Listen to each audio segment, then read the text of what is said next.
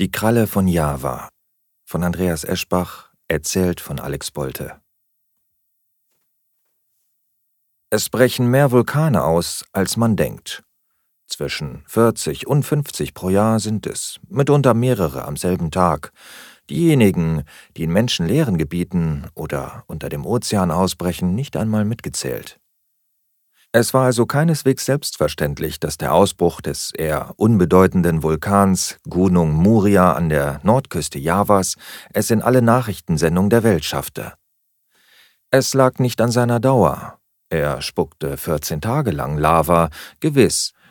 Aber es gab länger dauernde Vulkanausbrüche. So hatte der Ausbruch des Timanfaya im 18. Jahrhundert ganze sechs Jahre gedauert und das Antlitz der Insel Lanzarote für alle Zeiten verändert. Es lag auch nicht an seiner Heftigkeit. Ja, er war heftig. Aber es gab heftigere. Der Ausbruch des Tambora 1815 etwa, der das Wetter der ganzen Welt beeinflusst und Europa so schlechte Ernten beschert hatte, dass in Irland die große Hungersnot ausbrach. Eines der prägendsten Ereignisse der irischen Geschichte.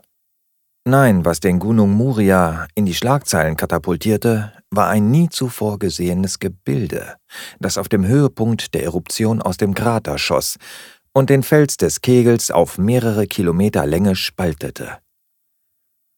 2000 Meter lang, sichelförmig, weißglühend und mit einer oben spitz zulaufenden Kante ragte es anschließend wie ein neuer Berg aus der Landschaft und kühlte unter schwefeligem Gestank und mit ohrenbetäubendem Knacken ab. Zufällig waren Vulkanologen der Universität Tokio an Ort und Stelle. Sobald der glühende Koloss so weit abgekühlt war, dass man sich ihm im Schutzanzug nähern konnte, entnahmen sie Materialproben. Diese bestätigten, was schon die Analyse der Wärmestrahlung hatte vermuten lassen. Das Gebilde bestand aus Nickeleisen, demselben Material also, das man im Kern der Erde vermutete. Aufgrund der eigentümlich gebogenen Form tauften die Forscher das Ding, was immer es war, die Kralle von Java. Sensationell! jauchzten die Chefs der Fernsehsender und hetzten ihre Teams los. Es war ein absolut rätselhaftes Phänomen. Keine der Theorien über das Erdinnere sah ein solches Gebilde vor. Wissenschaftler, die diese Aussage vor laufender Kamera machten, fügten stets hinzu, dass man allerdings bisher auch beschämend wenig wisse über das Innere der Erde. Das Innere des Mondes, ja selbst das der Sonne oder der großen Gasplaneten sei, so erklärten sie, besser erforscht als das Innere unseres eigenen Planeten. Allerhand, sagten die Fernsehzuschauer, oder hätte ich jetzt nicht gedacht. In Europa jedoch reagierte ein Mann anders. Er verfolgte die Berichterstattung im Fernsehen in katatonischer Starre. Ein lebloses Standbild seiner selbst, wie einst Frau Lotsch, die nach der Stadt Gomorra zurückblickte. Doch die Starre war nur äußerlich. In seinem Inneren jagten sich Gedanken, kollidierten seit langem erwogene Theorien, fanden Widersprüche ihrer Auflösung. Von einem Moment zum anderen sprang er auf. Wenn jemand dabei gewesen wäre, er wäre zu Tode erschrocken und stürzte an seinen Schreibtisch. Er schaltete den Computer ein, zerrte Aktenordner aus Schubladen, machte Notizen, rief Daten ab, verglich, rechnete, skizzierte und stöhnte schließlich Oh mein Gott, das ist es. Mit einem Laut, der ein Schluchzen sein mochte oder ein unterdrückter Freudenschrei, rief er das Textprogramm auf und begann einen Artikel zu schreiben. Dass es inzwischen weit nach Mitternacht war, bemerkte er nicht. Er schrieb und schrieb, und dass er die ganze Nacht hindurch an fünf Seiten Text voller Formeln, Tabellen und Diagrammen gearbeitet hatte, begriff er erst, als im Schlafzimmer der Wecker klingelte. Doch weil er immer noch nicht fertig war, griff er zum Telefon und rief bei seiner Arbeitsstelle an. Er sei krank und könne nicht kommen. Man schien ihm nicht zu glauben, aber das war ihm egal. Er wusste schon, dass er dort sowieso nie wieder hingehen würde. Er arbeitete noch bis Mittag, dann war er fertig. Mit schmerzenden Augen las er den letzten Ausdruck durch, und da er keine gravierenden Fehler mehr fand, packte er alles zusammen mit einem kurzen Anschreiben in eine E-Mail und schickte sie ab, an eine Adresse, die er schon sehr lange nicht mehr benutzt hatte. Das war geschafft. Jetzt galt es, noch einige dringende Dinge zu erledigen, und dann würde er schlafen. Was heißt das um elf Uhr am Flughafen? fragte Margarete. Dass ich in anderthalb Stunden gepackt haben muss. Sophie reckte sich nach der Reisetasche oben auf dem Flurschrank. Und geduscht. Und in der Firma Bescheid gesagt. Im Wohnzimmer krakeelten Margaretes Zwillinge, die sie, wie sie jedem, der danach fragte, unverblümt erzählte, einer mäßig befriedigenden Liebesnacht mit einem Namenlosen verdankte. Hua! schrie eine der beiden. Die Kralle von Java schlitzt dich auf! Endlich hatte Sophie den Henkel erwischt und zog die Tasche herunter. Margit, bitte, könntest du ein Taxi auf zehn Uhr bestellen? Nein, besser auf Viertel vor. Sie sah in den Spiegel. Und ich bin nicht beim Friseur gewesen. Ich könnte mich in den Bauch beißen. Sie trug die Tasche in ihr Zimmer, kam wieder heraus. Womit fange ich an? Mit dem Waschzeug. Sophie! Margarete lief ihr mit dem Telefon in der Hand ins Bad nach. Was hat er denn gesagt, was da sein soll um elf Uhr am Flughafen? Dass wir für ein paar Tage fortfliegen. Er wollte nicht sagen, wohin. Eine Überraschung. Bist du hundertprozentig sicher, dass das Edgar war? Klar. Sophie war konzentriert dabei, ihr Lieblingsshampoo, das es nur in Halbliterpackungen gab, in ein Fläschchen mit Schraubverschluss umzufüllen. Edgar? Überraschungsurlaub? Mal so eben ein paar Tage wegfliegen? Das erschließt sich mir nicht. Hat er im Lotto gewonnen oder wie kann er sich das leisten? Margit, bitte, das Taxi. Margarete rührte sich nicht. Sophie, reden wir von demselben Mann? Dem Edgar van Doren, der auf 400-Euro-Basis als Pförtner für die Schraubenwerke Müller arbeitet? Wir sprechen von meinem Herz allerliebsten. Ganz recht der übrigens einen Doktor in Geologie hat und einen Biologie und der einmal einen Lehrstuhl in, aus dem man ihn verjagt hat, weil er angefangen hat zu spinnen. Sophie eilte den Waschbeutel unterm Arm an ihr vorbei in ihr Zimmer. Er wird mir einen Heiratsantrag machen. Ich spüre es. Und ich kann mir wieder eine neue Mitbewohnerin suchen, murmelte Margarete. Sie schüttelte den Kopf. Ach was, ich glaub das sowieso nicht. Was soll ich anziehen, Margit? Komm, berat mich, rief Sophie. Männer, erklärte Margarete. Sie sind eine Spezies, die nur ihren Samen ablegen und anschließend das Weite suchen will. Ohne sich weiter um ihre Brut zu kümmern, ich weiß. Sophie hielt ein dünnes, hellgelbes Leinenkleid vor sich. Wie ist das? Zu empfindlich für eine lange Reise. Da siehst du am Ziel aus wie in den Sack gesteckt. Nein, nimm das Gelbe. Gelb steht mir nicht. Gelb steht ja traumhaft. Dazu den Flechtgürtel und auf jeden Fall ein Pullover. Man muss immer einen Pullover im Gepäck haben, egal wohin man reist. Also gut, das Gelbe. Sophie sah fahrig um sich, bemerkte, dass Margarete immer noch das Telefon in der Hand hatte. Das Taxi, um Himmels willen. Beruhige dich. Du hast Zeit, mehr als genug, sagte Margarete und ging hinaus. Ich muss noch in der Firma anrufen. Sophie arbeitete in einem Callcenter, das rund um die Uhr besetzt und an flexiblen Umgang mit Arbeitszeit gewöhnt war. Sie legte einen Pullover zu dem Kleid auf dem Bett. Dann hörte sie, dass Margarete draußen auf dem Flur telefonierte und stürzte ihr nach. Nur bis zum Bahnhof. Ich nehme von dort die S-Bahn. Man musste ja auch ein bisschen ans Geld denken. Sie ging zurück in ihr Zimmer und ließ sich erschöpft in ihren Lesesessel fallen. Manche der Fernsehteams verfügten über Hubschrauber, und es war eine Frage individueller Kühnheit, wie nahe sie sich damit an die glutheißen Lavamassen heranwagten. Die Bilder, die sie live an ihre Sender übertrugen, waren spektakulär, insbesondere als es Nacht wurde. Ströme aus Feuer, die sich über dunklen Fels ergossen, orangerote Höllenglut, das Wüten der Elemente aus nächster Nähe. In Europa war erst früher Nachmittag, in den USA sogar erst morgen. Genug Zeit also, die spektakulärsten Einstellungen zu aufregenden Trailern und Berichten zusammenzuschneiden. Das tollkühnste Fernsehteam war keine hundert Meter entfernt, als der Berg aus Eisen sich wieder bewegte. Von ihnen blieben nur die letzten Bilder, die die Kamera übertrug. Eine Wand aus Feuer, die heranschoss. Dann nichts mehr. Der Flug ging nach Paris. Dort hatte Edgar einen Wagen gemietet, mit dem sie westwärts fuhren. Eine Weile über die Autobahn, dann ab in Richtung Alençon. In einem winzigen Ort südlich davon bogen sie hinter einer Autowerkstatt auf einen Feldweg ab, der zwischen Bäumen, Büschen und Viehweiden dahinführte. Endlich gelangten sie an ein verwinkeltes, windschiefes Gebäude, ein Hotelrestaurant, das an einem wie verwunschen daliegenden Ententeich lag und aussah wie aus einem Märchen.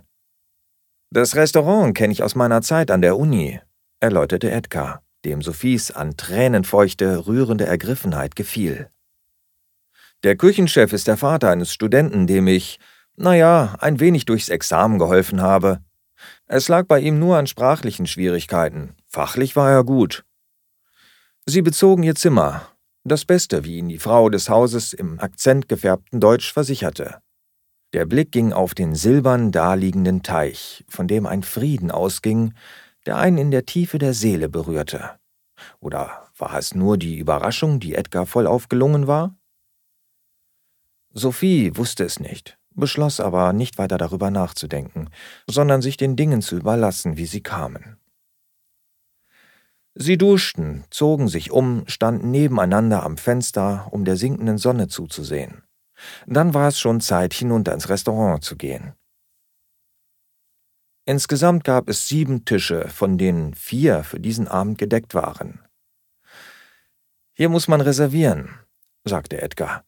Sie bekamen den Tisch in der gläsernen Rotunde, von dem aus man den blühenden Garten sah und die Enten im Teich und die Trauerweiden entlang des Ufers, deren Äste ins Wasser hingen wie ein Vorhang. Ein Glas funkelnden Champagners, ein erstes Hors d'oeuvre, ein winziges Schälchen mit einem leckeren Irgendwas in Soße. Nicht mehr als ein Bissen, dazu ein Eckchen Toast. Aber Sophie fühlte sich wie eine Königin. Edgar, hauchte sie über den Tisch und all das glitzernde Geschirr hinweg. Wie kannst du dir das leisten? Er lächelte, melancholisch. Sagen wir so, die Zeiten, in denen ich mir Sorgen ums Geld gemacht habe, sind vorbei. Dann hast du. Man hat dir. Die akademische Welt, sagte Edgar und prostete ihr zu, ist gerade dabei zu erkennen, dass ich immer recht gehabt habe mit meinen Theorien. Vielleicht würde er ihr doch keinen Heiratsantrag machen, dachte Sophie. Sie nahm noch einen Schluck. Egal, beschloss sie. Das gab dann sicher noch einmal eine so wunderbare Reise. John Silverstone war Redakteur bei Nature and Science, einer der wichtigsten wissenschaftlichen Zeitschriften der Welt. Außerdem war er unverheiratet und hatte es sich angewöhnt, neu eingesandte Beiträge in aller Ruhe in den Abendstunden zu lesen. Was per Mail einging, überflog er am Schirm, sah es lesenswert aus, druckte er es und las es im Schein der Schreibtischlampe noch einmal gründlich. Nach einem gewissen, nur fünf Seiten langem Artikel schaute er eine Weile grüblerisch ins Dunkle. Dann konsultierte er ein Board mit mehreren Uhren, die die Zeit anderswo auf der Welt anzeigten. In New York war es erst vier Uhr nachmittags. Er tippte die Nummer von Richard Dawson, seinem Kollegen beim Scientific American. Du müsstest ebenfalls einen Artikel unseres speziellen Freundes Edgar van Doren bekommen haben, sagte er. Dawson seufzte. Ja, da bist du mir voraus. Beunruhigend, sowas. Warte mal. Mm, ah, ja, stimmt. Hab ich noch nicht gelesen. Ich komme heute zu nichts. George will, dass wir kurzfristig eine Sondernummer Vulkanismus rausbringen, wegen Java. Dann solltest du ihn dir so schnell wie möglich zu Gemüte führen. Ein Artikel, der besser zu diesem Thema passt, wirst du nicht finden. Was? kam es verblüfft zurück. Silverstone lachte. Ich rufe dich in einer halben Stunde nochmal an. Ohne Vorwarnung folgten weitere Vulkanausbrüche auf Java. Der Semeru explodierte in einer 50 Kilometer hohen Aschewolke. Der Bromo schlug mit Feuer und Lava um sich. Der Merapi, einer der gefährlichsten aktiven Vulkane, seiner fruchtbaren Hänge wegen aber bis in große Höhen besiedelt, schleuderte Glutwolken und Schlammlawinen zutal, die die Ernte vernichteten, die Flüsse verseuchten und die nahe Millionenstadt Yogyakarta verheerten. Und es ging weiter und weiter und weiter. Menschen rannten schreiend durch die Straßen und starben. Menschen suchten Zuflucht in Kellern und starben. Menschen versuchten mit Autos, Schiffen, Flugzeugen zu entkommen und starben. Java verging in Feuer und Rauch, schmolz in Glut und Asche, wurde von pyroklastischen Strömen förmlich zerfetzt. Doch es blieb nicht dabei. Als stecke ein Vulkan den nächsten an, setzte sich die Spur der Zerstörung entlang jener geologischen Struktur fort, die man den pazifischen Feuerring nennt. Sophie ließ es, die geheimnisvollen Inschriften auf der schmalen Speisekarte entziffern zu wollen. Wozu? Das Entree war etwas Fantasievolles mit heißem Schafskäse, knusprigem Speck, knackigen Salaten und einer raffinierten Soße. Es folgte ein Hauch von Fisch unter einer Kruste, die ein Erlebnis daraus machte. Der Weißwein dazu war intensiv, würzig und lebhaft. Der Hauptgang bestand aus einem Stück Fleisch, das auf der Zunge schmolz, garniert mit lieblichem Julienne-Gemüse und höchst faszinierenden Kreationen aus gerösteten Kartoffelmus, begleitet von schwerem Rotwein. Und dann noch Käse. Und ein süßes Dessert, eine geheimnisvolle Creme in Grün und Hellbraun. Und zum Schluss einen Digestiv. Das alles, während draußen eine seltsam luzide Nacht anbrach, der Vollmond sich im silbernen Spiegel des Teiches verdoppelte und schnelle, zerrissene Wolken über den hellen Himmel huschten. Es ist wunderbar, sagte Sophie. Der perfekte Abend. Edgar lächelte wehmütig. Ab und zu genieße ich es, bedient und umsorgt zu werden, Mittelpunkt zu sein, eine Weile wenigstens. Man bezahlt gern für das Gefühl, wichtig zu sein. Wieso klang er so traurig? Sind wir das denn nicht? Für manche zumindest? Ich meinte das Universum. Für das sind wir nicht wichtig. Noch unwichtiger sogar, als wir denken. Aber füreinander, ja, füreinander können wir wichtig sein. Nur füreinander. Er streckte die Hand aus, griff nach der ihren. Ich habe das hier organisiert, weil mir klar geworden ist, dass ich den Rest meines Lebens mit dir verbringen möchte. Ich bin immer noch nicht dazu gekommen, knurrte Dawson, als Silverstone wieder anrief. Ich war zu beschäftigt damit, mich zu beherrschen, George einfach zu erschlagen, um mich anschließend im Beifall der gesamten Abteilung zu sonnen. Im Hintergrund war eine erregte Diskussion zu hören. Aber dieser Van Doren, der sagt doch sicher wieder, was er schon immer gesagt hat, oder? Dass die Erde, der ganze Planet, ein lebendiger Organismus ist und so weiter.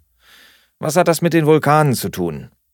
Das liest sich wirklich besser, als ich es dir erzählen kann, sagte Silverstone. Er hatte den Text noch einmal gelesen auf der Suche nach den Trugschlüssen darin und fand es peinlich, dass er sich einen Moment lang gefragt hatte, ob man diesen Fandoren womöglich doch ernst nehmen müsste. Ah, lass mich raten. Er hat eine neue Theorie entwickelt. Vulkane sind die Arschlöcher des planetaren Wesens und sie brechen aus, wenn es Blähungen hat. Besser. Besser? Hm, warte, warte. Äh, Vulkane sind. Ah ja, es sind Pickel, Hautunreinheiten. Manche Gegenden der Erde haben schlicht und einfach Akne. Ist es das? Silverstone musste grinsen. Ich glaube, mir war bisher nicht klar, wie fantasiebegabt du bist, aber mit Fandoren kannst du es trotzdem nicht aufnehmen. Ehrlich? Seine Theorie erklärt sogar den Eisenauswurf, die Kralle von Java, wie sie sie nennen. Lass hören. Silverstone zog den Ausdruck näher heran. Wirklich, das war so abstrus, dass man es vielleicht schon deswegen bringen musste. Eigens die alte Rubrik Kurioses wiederbeleben. Wie wäre es damit? Also, darauf muss man erst mal kommen. Van Doren hat die Daten über die gegenwärtige Serie von Vulkanausbrüchen sowie die Vermessung des terrestrischen Methanausstoßes durch den Meth-Globe-Satelliten verglichen mit, halte ich fest, Untersuchungen an befruchteten und bebrüteten Eiern kurz vor dem Schlüpfen des Jungtiers.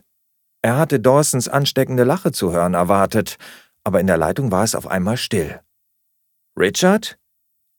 Nichts. Schade um die Pointe. Er legte auf, wählte neu. Belegt. Seltsam. Silverstone sah auf seinem Bildschirm und bemerkte, dass der Nachrichtenticker von CNN.com, den er in einem kleinen Browserfenster laufen hatte, verschwunden war. Error 404. Website not available stand stattdessen da. Mehr als seltsam fand er, beunruhigend beinahe. Normalerweise war Sophie nach dem Sex müde und zufrieden und gewöhnlich schlief sie einfach ein.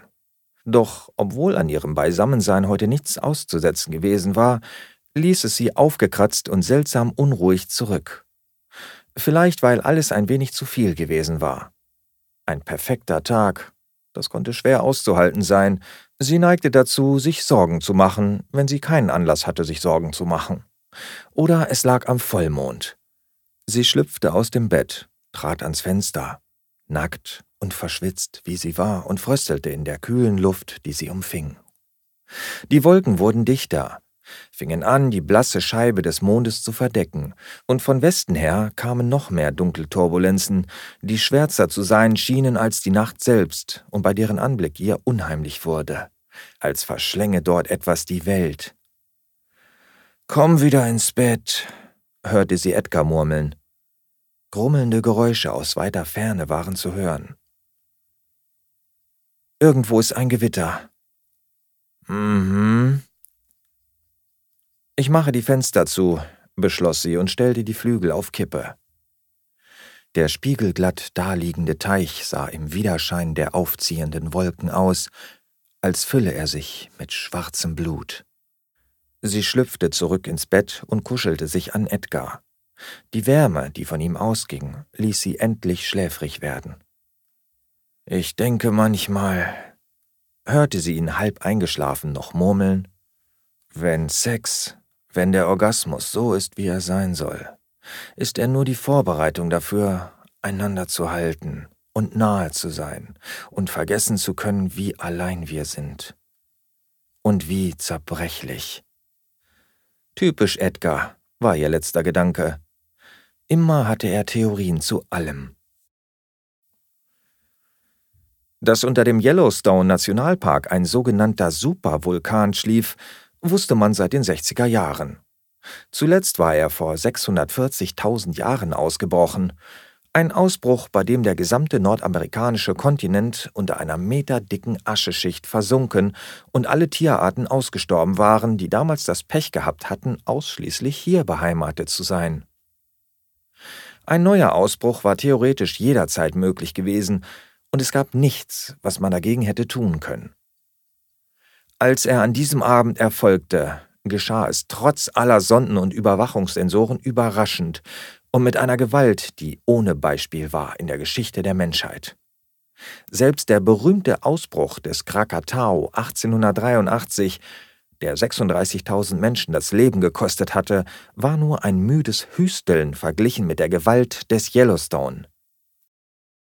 Die Mitte der Vereinigten Staaten verschwand innerhalb einer Minute vom Antlitz der Erde. Kurze Zeit später war auch der Rest des Kontinents in Wolken aus Asche und Feuer versunken. Vernichtende Wolkenwände zogen mit nie zuvor erreichten Geschwindigkeiten weiter, überholt nur von dem Donner der Detonation, der laut genug war, um überall auf Erden gehört zu werden, von all denen, deren Tod noch bevorstand. Obwohl das allein ausgereicht hätte, die Menschheit und ihre Kultur spurlos auszutilgen, war es nur der Anfang. Nur war, als es weiterging, kein Mensch mehr am Leben, um mitzuerleben, was danach geschah. Mit seinen stählernen Krallen zerbrach das unsagbare Wesen aus Eisen und Feuer, das über Jahrmilliarden im Inneren der Erde herangewachsen war, die Schale, die es so lange umschlossen hatte. Während es die letzten Reste abschüttelte, stieß es einen Schrei aus, der die Dimension selbst erschütterte, und hörte die anderen seiner Art weit entfernt antworten. Beruhigt entfaltete es seine Schwingen, labte sich einen langen, dunklen Moment im Lichtstrom der Sonne. Dann machte es sich auf den Weg.